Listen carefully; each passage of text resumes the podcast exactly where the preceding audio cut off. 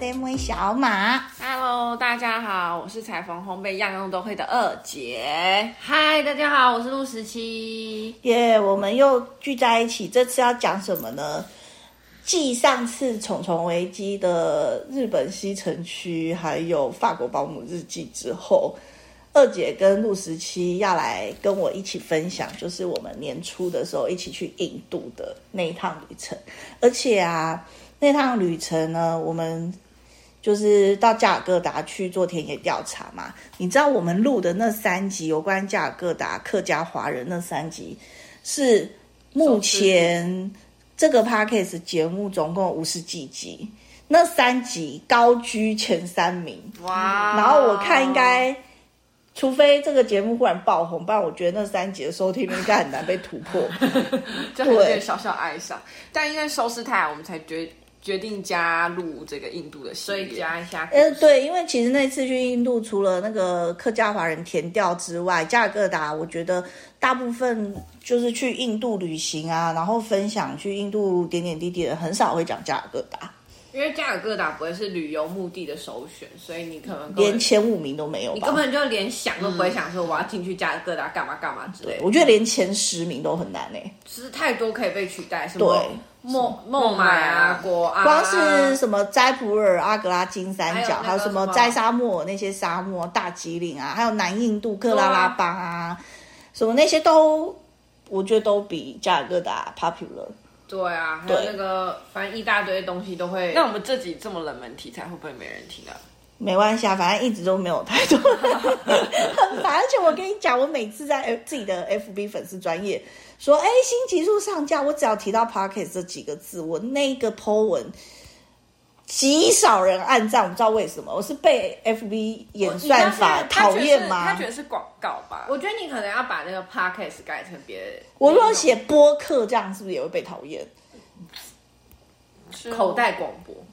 可是我跟你讲啊，因为我觉得我一直觉得我做的事情是我这个年纪的人不会做的，就我很少会做的。我做的事情其实是比我年轻十几岁以上的人在做的事，所以其实我这个年纪差不多的人，他们其实没有习惯听 podcast。嗯，对啊，嗯，然后就是连连包括连马克啊，他自己都没在听哎、 就是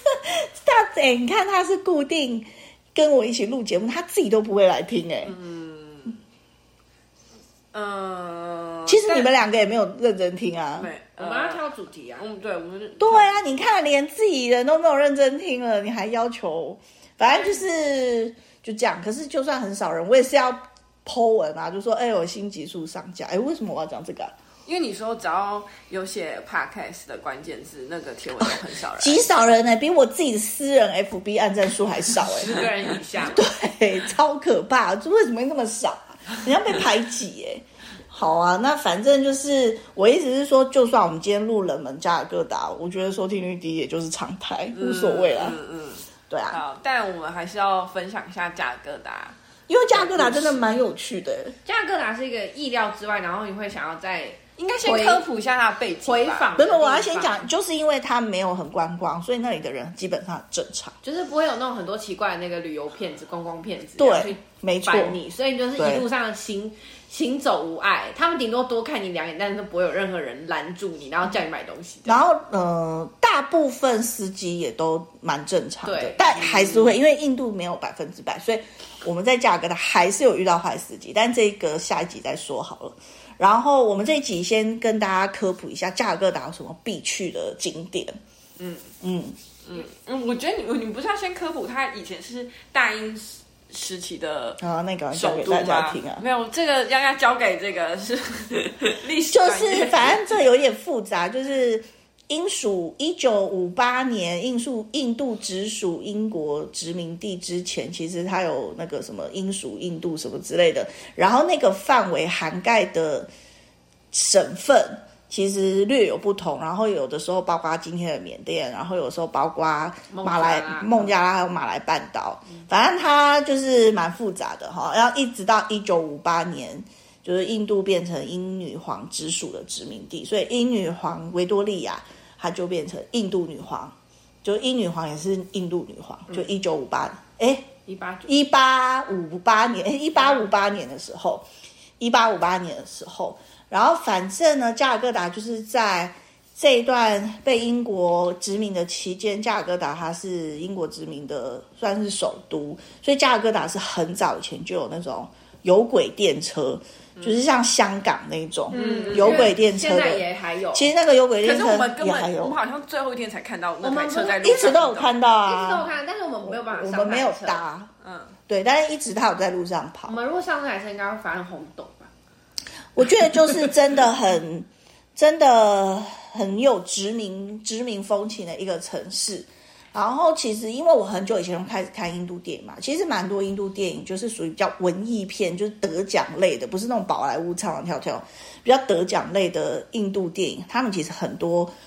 背景呢都是怀旧的那种加尔各答，所以我很久以前对加尔各答就有一种也不是憧憬啊，反正就是一个想象。因为大部分人看到印度就会想到那种什么太极马哈林那种比较强烈的，对有信仰，然后有神话那种风风，对，就是民族色彩浓厚，印度它其实有很多不同面向，它像泰姬玛哈林那种就是蒙兀尔帝国时期，它那种是混合波斯跟伊斯兰风情的，嗯，然后象征的是大概十六、十七到十九这几百年的那个蒙兀尔帝国时期的印度，那也有那种很神话，那那个神话的话可能是南印度会比较强烈一点，然后像加尔各答，我觉得它就是因为过去是首都，所以。那个时候的读书人，他就是在那边，就是会有很多知识分子知识分子群聚，嗯，所以加尔各答群聚要、啊、精英吧，知识分子，对啊，对啊，所以呃，像一些印度电影，就是我又要开始讲那个转世恋曲。如果你们喜欢看 Netflix 找印度片的话，我强烈推荐你们可以看有一个片叫《转世恋曲》。那个《转世恋曲》的男主角，他的前世呢就是加尔各答的精英，就是我跟知你识讲，分我子。爸看了这个，那个他他转世笑恋曲呵呵哎，他笑呵呵之外，他看完那部电之后影之后，他回到 Netflix，回到家都在搜寻印度电你影知，道他爸有多不屑我们以前在看这些东西他现吗在？他而说且印他度超电级影不很啊好喜看，欢，他超级不想花时间在追剧，他就说你们在浪费可时间。是那时候就是过年，然后因为我狂热转世恋曲，然后因为我们家换新电视，就是六大六十二寸的网络电视，所以我一定要在过年期间展现给大家看。然后我就连上我的 Netflix 账号，然后我即使我已经看了很多遍，然后我还是转了转世恋曲，强迫大家观看。就他爸，也就是我姐夫，他唯一认真从头对看到尾。对，因为我们看到一他半打麻将、睡觉，或然后我者们准备出去晚餐， 他要吃东西，没有，我们出去放鞭炮，啊对，就很多事情。就我们放完鞭炮回来，他爸还在看。他很认真呢，欸他一个人看他笑呵呵，然后说这个很有意思，这样。嗯对而且然后说印度电影很有很有很很多意义和议题在。对，然后那个男主角他就是演一个高种姓，然后高知识分子，然后地点在加尔各啊答，然后他就是很不满什么种姓制度啊，推翻然后女性不平权什么这种事情，他就是当时少见的这种知识分子嘛，所以他就会印报纸啊，然后那种就是传播知识的。然后他就被那个盯上啊什么，然后他就要之类的逃跑，嗯对，所以我意思是说，加尔各答他本来就是比较文青的，然后所以有很多印度的名人，他们其实都是加尔各答那边的人，比如说最有名的，也就是必去的一个景点泰戈尔，就是泰戈尔，对，嗯，所以泰戈尔故居嘛，嗯，所以泰戈尔他他不是他吉檀迦利是他得诺贝尔文学奖的著作，那一本书，嗯然后其实泰戈尔他就是因为是那里的人，然后那里的人他讲的方言是邦嘎利语，所以他其实是用邦嘎利语在写他的那些文学著作，所以其实嗯，就是真的很喜欢泰戈尔的人，他们其实会很希望自己能够懂什么邦嘎利那种语言，然后才能够知道他写的那个文学内容到底是什么意境，就有点像如果你台语很好的，是那种古典的台语，其实是很有韵韵味或干嘛的，然后是你用华语这种是形容不出来的它有那很多种的音，就是它是有一些可能会有个之类的，就是义典故，对，就是你如果可以知道那个语言，你会觉得更有意思，然后会更能够有就是无限的想象。所以那个泰戈尔就是其中一个很有名，那因此到加尔各答呢，就一定要去泰戈尔故居。还有就是跟泰戈尔相关的景点，像是印度咖啡，印度咖啡馆，对，India Coffee House，嗯，对。那我们先讲泰戈尔故居好了。呃，泰戈尔故居，它它有一个区域就是完全是照片陈列，就是上楼梯左转，我记得。其实它跟我故居只有外面的花园可以照相，啊对，你泰进国故去居是一个没有什么可以拍进照的去里地面方之后，它非常多的馆，然后但没有一个地方可以拍照，而且你要拍照而且里面没有一张椅子可以坐，而且你要拍照的话，要先付那个钱给某一个在那。可是你可以，以这样讲好吗？你你可以付你可以请你的朋友拍啊，你们所有人对，你们就付一个所有钱啊对所有 人对啦， 一台就是相你你机，对对对，你付了一台，因 为我们不能教坏大众，这样子不好示范。反正就是你就要把相机或手机收进你的包包。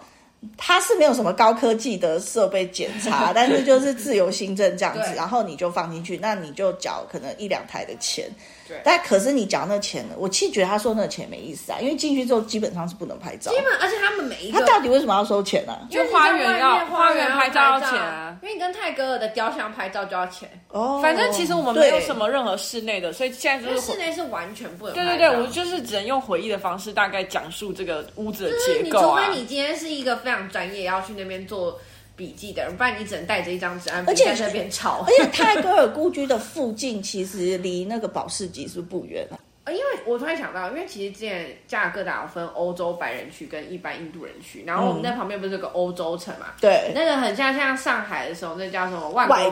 博外滩那一区，对万国博览会，就是非常夸张那种高级欧洲城堡的。嗯但只有两三条街之隔，，对，然后你旁边就会是一个，就会变成保市。集。然后泰戈尔故居他们家应该是算在那之间，因为他家是有钱人啊。 就是保市集到欧洲区那三十五啦，啊，我们已经录了这么多集了。三三三四。哎，我今年录 p o d 很认真哎、三三三四三五。所以如果你们想知道保时捷有多精彩的话，嗯，对，然后反正就是它就介于高级欧洲区，然后到保时捷中间，嗯，然后进去之后就是要缴钱，然后其实只有照那个花园，然后有泰戈尔的雕像可以跟他合照，然后之后进去就是好几个展馆室内区，因为那其实是他家，就是他家从他家家族的，嗯，从从以前到现在，对，所以里面其实陈列的东西就是哦，泰戈尔他如果活在今天，他已经是网红，因为他到处打卡，他很会拍照，而且他因为蛮早就得到诺贝尔文学奖，所以他很早就是世界名人。他就是很有声望。然后，所以他去到哪里，人家都争相要招待他，嗯因为跟、觉得跟他在一起就是很有面沾子光，对，所以他其实去到哪里都会留下照片啊，然后跟一些签名啊一些互动记录，而且他自己会写文章嘛。而且他不只会写文章哦，泰戈尔还很会画画，对所以其实那个馆里面有展示他的画作，然后他有一整面墙就是标示那个世界地图，标示他有去过哪些地方。然后那一张照片我完全不能拍，我们超想记录，然后完全嗯，就是只能靠头脑记。然后然后呢，我记比较清楚，是因为我们很熟悉的呃中国史最有名的人名人，就跟他同年代名人就是徐志摩，嗯所以泰戈尔到过中国三次，然后徐志摩都是都招待他招待他，因为徐志摩英文好，还在剑桥大学，而且他还有招待他去他在上海的家，对不对？而且徐志摩当时的暧昧对象是那个那个那个哎徐慧英，呃，林林徽呃因，林徽因就是林徽因， 那林徽因因为她英文也很好，所以他们两个就是一起算是招待泰戈尔，就是伴游啦，嗯就是带着他认识上海啊什么的，所以他们就有留下合照。那张合照蛮有名的哎，我有点忘记泰戈尔中文名字叫什么。泰戈尔很多中文名字，哦。泰戈尔的中文名字叫做吴正旦，对，对他的竹呢是天竺的竹，因为中国称古代印度是天竺嘛，然后大部分人都知道古印度叫天竺，可是大家不知道古代的印度教、古代的中国叫什么。古代印度教、古代中国就叫正旦，所以以前印度的早期的那个史籍就会记载东正旦国怎样怎样，就是指中国，所以它的名字就是中印融合，然后就叫主正旦。嗯，哎呦，我终于想起来 了，我不会被唐老师骂，好，然后我们去唐完老师应该不会听这一集吧我？们去完泰戈尔故 居之后嘞，我们就跑去那个印度咖啡。啊，你这么快就不讲泰戈尔故居了？印度泰戈尔故居剧都没有讲几个哎、它里面有好几个馆呢、然后你知道有一个馆有冷气吹，你知道哪一个馆吗？最新的那个馆，美国馆不是，中国馆只有中国馆有冷气吹。哦，因为它的里面的展示，除了他从小到大那些他他的成长过程，然后他去过的地方，然后因为他有去过很多国家做访问嘛，所以那些国家都跟泰戈有连接，然后他们就捐。嗯，捐钱，然后为他做一个什么泰戈尔与美国馆、泰戈尔与日本馆，还有泰戈尔与与泰国馆，嗯，还有泰戈尔与中国馆，嗯然后中国馆冷气很凉，对，其他馆都没有冷气，因为中国经费只有中国。然后都不管哪一个馆都没有椅子可以坐下来休息因。为我们那时候真的忍不住坐到地上，然后就有人说，不是有人，哦，对对对，有人、对啊就里是面警的卫吧对，是里就面里面的管管理理员员嗯说不可以坐地上，哦啊，然后他还不给椅子，然后也不给坐地上，真的，我们脚都要快断掉了。有啦，之前哦，到坐到泰国馆的时候，那个旁边有那个管理员，他看我说你坐这个椅子，你坐这个一直招待我坐椅子，我就说不客气，只好 坐下来，因为实在太累了。而且我们那个馆好像待了好几个小时、哎，我们觉得在里面待了因两个小时，为我们跟唐老师一起逛、啊，他没有办法，超级因为唐老师的偶像就是泰戈尔，所以他来到他偶像的家，他就是他就滔滔不绝，他说就是要把他就是要分享他对于偶像所知道的一切，然后告诉我他倾们。尽所有他所知道的精华，全部。他 说这还是简略，我我尽量简短，我尽量简短，他对一直这样讲。他说我尽量让你们，而且其实因为我们每天都很早起床，那你知道我们都不是早起的体质，所以没有办法找我。们已经一大早在那边各各地奔波，然后下午去泰戈尔故居真的很而且在印度真的很奔波，因为你就只是坐车，你就可以劳因为累。印度真的很，印度就是它累的点在于你在台湾可能你觉得很容易，大概比如说你从你家到火车站，你可以估算十分钟就到。那就算再有什么塞车什么，可能只是多几分钟，但在印度就会有很多莫名其妙的事情需要沟通，你可能搞到一个小时，那个就会很累。他那个累呢，就是又有体力的累，又有心很累，所以你就要费很多劲，所以在印度是真的很费劲，对对，就是这样子。然后后来呢，去完泰戈尔故居之后，因为那里其实就是以前的市中心嘛，对啊，就是以前然后就是有一家在加尔各答一定要去的一家咖啡馆，然后它是老店，它一一九五几年的时候，哎，应该一九五几年的时候就开业了，对，然后因为那个时候是，哎，一九五几年吗？应该一九更早以前吧，嗯，因为他们不是要在那里讨论要独立的事情吗？对啊，就是去完泰戈尔故居之后，就一定要去就是革命的印度的那个革命，还有独立思想的，就是那些汇集地，精英的对，产诞生，然后但就是有点像沙龙啊，对啊就就是大对家对对的印度沙龙它像启蒙时代十八世纪之后法国的沙龙这样嗯子，知识分子群聚，然后讨论政治啊什么。因为那边那时候是首都嘛，嗯然后那一家咖啡馆呢，它十九世纪末的时候就有了，一八七一八七六嗯年，一八七六年。对，那你知道一八五八年印度是英国的直辖殖民地嘛？所以你看哦，然后十九世纪又是民族主义高涨的年代，所以所以那些知识分子已经不想被殖民嘛，那他们就会群居在咖啡馆，然后在那边高谈阔论。讨论国家未来，讨论印度是不是该独 立，对，然后所以其实，在那个咖啡馆，其中一个最有名的名人当然就是有泰戈尔。然后另外呢，像印度的建国英雄啊，大家都知道甘地嘛是国父，然后印度第一任总理是尼赫鲁。然后，但还有一个建国英雄其实是钱德拉鲍斯。其实加尔各答的机场就是钱德拉鲍斯机场，然后就是用他的名字命名的。然后那个路上的旗帜都是会有钱德拉鲍斯的人头像的那种他，是加尔各答人吗？他是加尔各答人啊，嗯，他就是有钱人，然后但是他因为他有钱，所以他可以念英国学校，但英国人瞧不起印度人那个时候啊，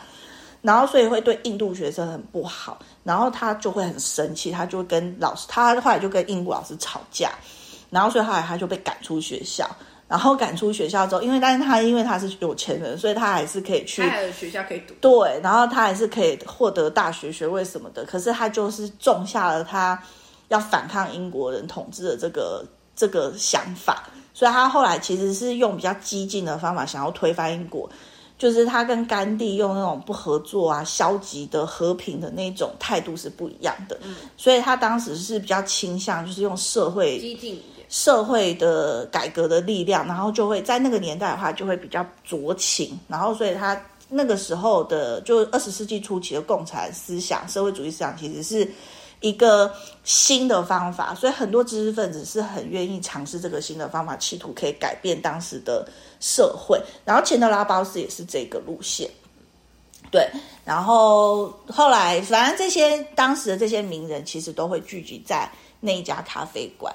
对，然后话说我们要到那家咖啡馆，因为小马不喜欢走路，而且我们刚才已经讲过，就是我们已经从保市集那边走到泰戈尔，又在那里站了好几个小时逛嗯故居，所以小马懒惰鬼呢不想再走那些路，然后所以我就要做 Uber。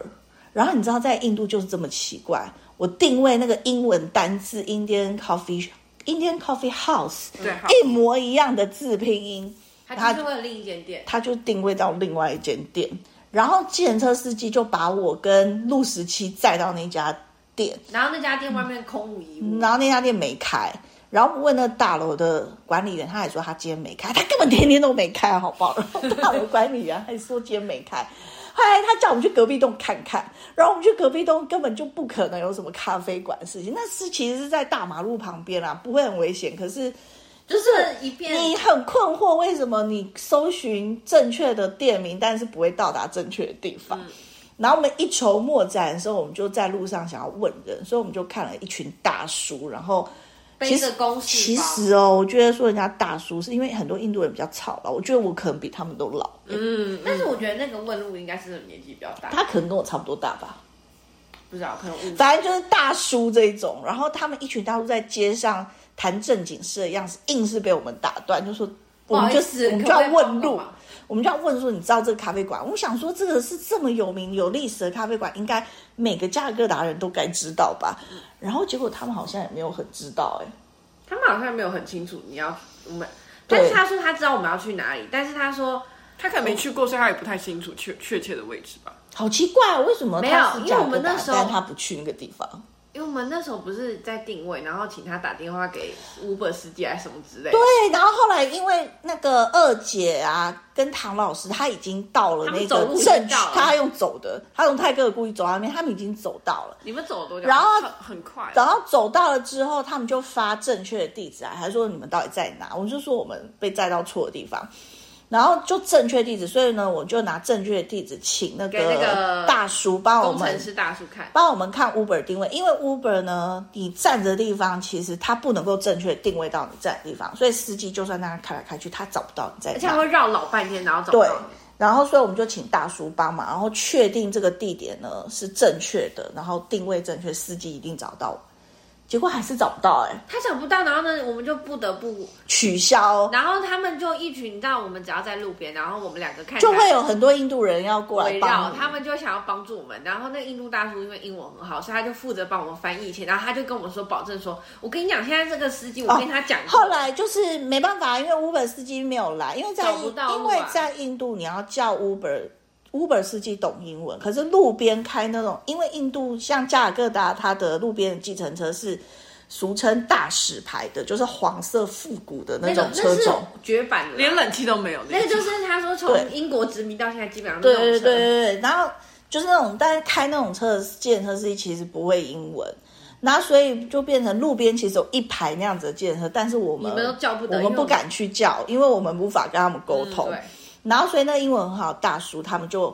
帮我们去跟那些司机讲，然后就说一定要到这个正确的地址，然后他就说我再三保证，而且还哎跟我他收的钱跟 Uber 一样，他不会多收你一毛钱。他说你相信我，我说好，我相信然你后。他说，如果他要跑去别的地方，你立刻打电然后因话给为我加了大大叔加他的电我啊，有因为你们都不下载 WhatsApp，、啊、然后我呢就加了大叔的 WhatsApp，然后他说如果他多收你一毛钱，然后把你载去别人，就打电话给，就是打电话给我，帮你跟他讲。然后所以后来就是完全讲好之后，果然那个司机他就是没有多收一毛钱，然后就把我们载到正他确很位可置。靠。我说工程就是大其叔实因为那些地方都不是观光区，所以那个司机也不会企图想要骗你，嗯就是赚他该赚的钱。对，对，然后反正后来我们就终于到，然后到了那咖啡馆，你们就讲一下那个场景，就真的很像我跟电你影里面的场景讲他那个哎、印度咖啡馆，因为他说因为它他的一楼看起来没有，很我不跟你怎讲，么你一定样要说他，他哦，说他保楼下就是会有小孩拉你衣服他说他要保钱证的会让我们到那个门口，然后我们就看到那外面已经就是像夜市一样，我们不会走进，不会把车直接直直开进一堆人里面吧。然后我们就说，我们心里就想说已经要到，因为我那时候看 Google Map 想说我们在外面的那个路口下车再走进去就好。然后他那个印度司机坚持，然后他说因为那个人交代我们一定要把他送到门口，然后他的坚持是对的，那我们就转进去，你知道多少人就是那种窗户都没有办法关起来的状态，那个手都可以伸进来的那种挤然后那那一条路上就是有很多，你们不是走书街过来吗？我们就是走书街过但去啊，是就有很多小孩就开始会拉你衣服，叫叫你赶快啊！你不是最会学，呃，是你吧？你最有经验。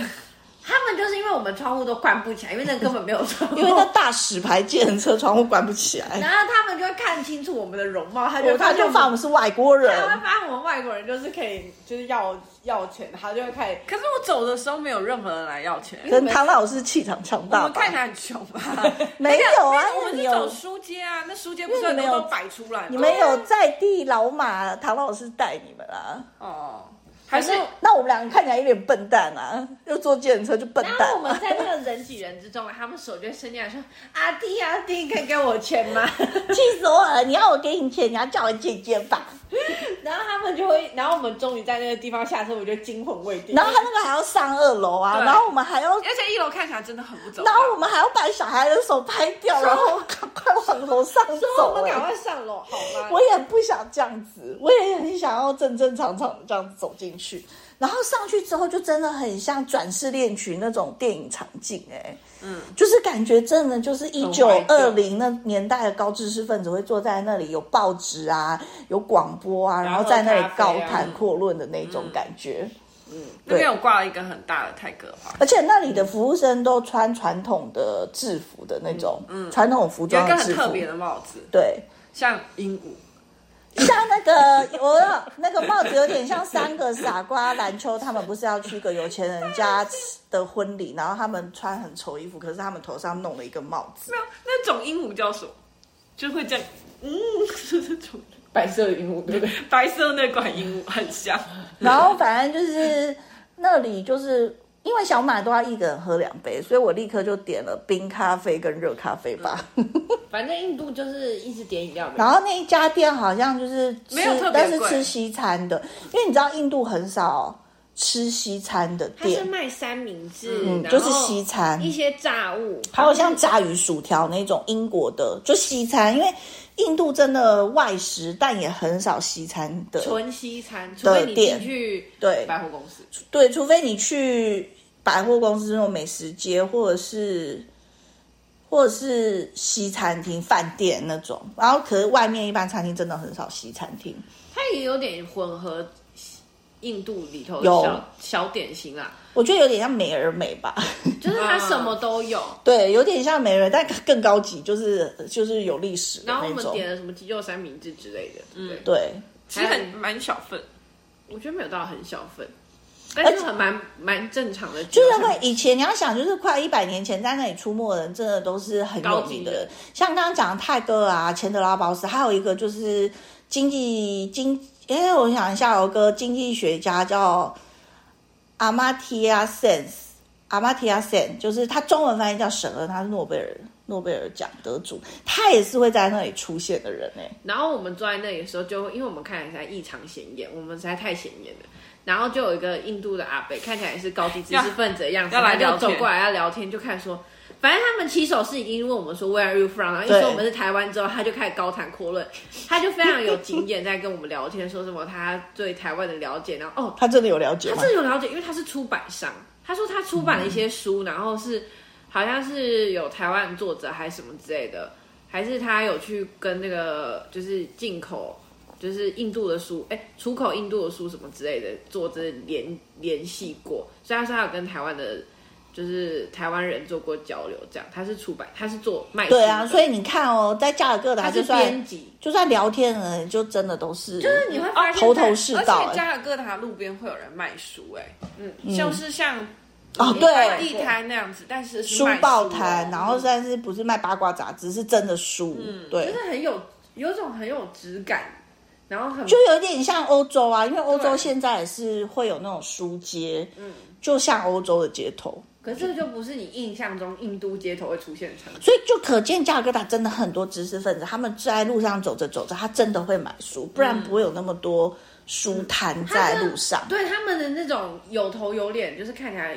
很高级的中产阶级的就那是种，大学生蛮多跟的工程师那种的，对就是会英文的这一些，对，真的都很靠谱哎、哦，而且我想起来，之有一次我们在那个一个超市外面，然后他但也有是书摊，对，然后但是除此之外，就是还有人在地上画画，对对对对，就是它不是单纯行乞这样子，他画得超漂亮的，嗯，他在路上地路上画了一个神明的画像，嗯，然后很漂亮，然后是彩色的，在柏油路上画我有拍起就来。是粉嗯笔。用对用粉笔画，然后超级生动，所以我觉得超级厉害，就是然后真连的经过的人有给他钱，嗯对，就连路边的人都很有艺术气息这对样子，就是他的那个不像是你在印度电影看到很欢乐的印度人，他们就是就感觉就是有种文文艺气读书人的感觉啦，嗯就是路上都是那种读书的感觉，不是那种真正不是像说就只是有钱人，他是有读过书然后又有钱的人这样。嗯好啦，反正我们那一天呢，就是重点就是去了保市集哦，没有啦，哎重点是去泰戈尔相关的景点，对，你这节重点。哦好，反正跟保就时是捷上次已经出现过，哦好，所以就是那天就是去泰戈尔故居，基本上然后就是去那咖啡馆，印度的，我觉得是加尔各答很重要的两个景点吧，就是印度思想的起源啦。对，就是印度独近代立，印近度代史独啦立独立的摇篮吧。对啊，对啊，就是很重要的两个景点，所以不知道你们觉得这一集内容会不会太无聊，还是太生硬？但也没办法。那还有对啊，但是我觉得加尔各答就是像加尔各这样答一定得讲这两个啦，而且价格，而且关于钱德拉包斯啊，啊，他他最后死因成谜嘛，然后这个其实在前几集就是五十三集，我在讲南印度，我跟阿曼达他们在讲南印度那一集的时候，其实就有稍微提到钱德拉包斯这个人，所以如果你们呃想要复习的话，可以转到 EP 五十三去听一下南印度的那一集。对，因为他的死因跟就是他飞机失事是在台湾的松山机场，嗯，对，就是还蛮就是竟然跟台湾有关系，然后也有非常多的印度的电影会用这个背景来做就是故事延伸，对，就是呃，转身恋曲是没有，但有另外一部我很爱的电影叫《阳光之恋》， 就是有讲到钱德拉堡是他们的那个印度国民病。我个人是很爱印度这一段历史啦，所以可能大家觉得很陌生，但是没办法，就是小马就是干爹干妈。所以不管你们要不要听，我就是要讲。好，那下一集啊，我们还是要继续介绍加尔各答。对，这这一下一集就会比较是正，你们下一集呢旅游就性质会比较高一点因，为下一集我们准备要跟坏司机吵架了。 要预告给大家讲。对，好，那我们这一集就到这里啦，大家拜拜，拜拜，拜拜拜。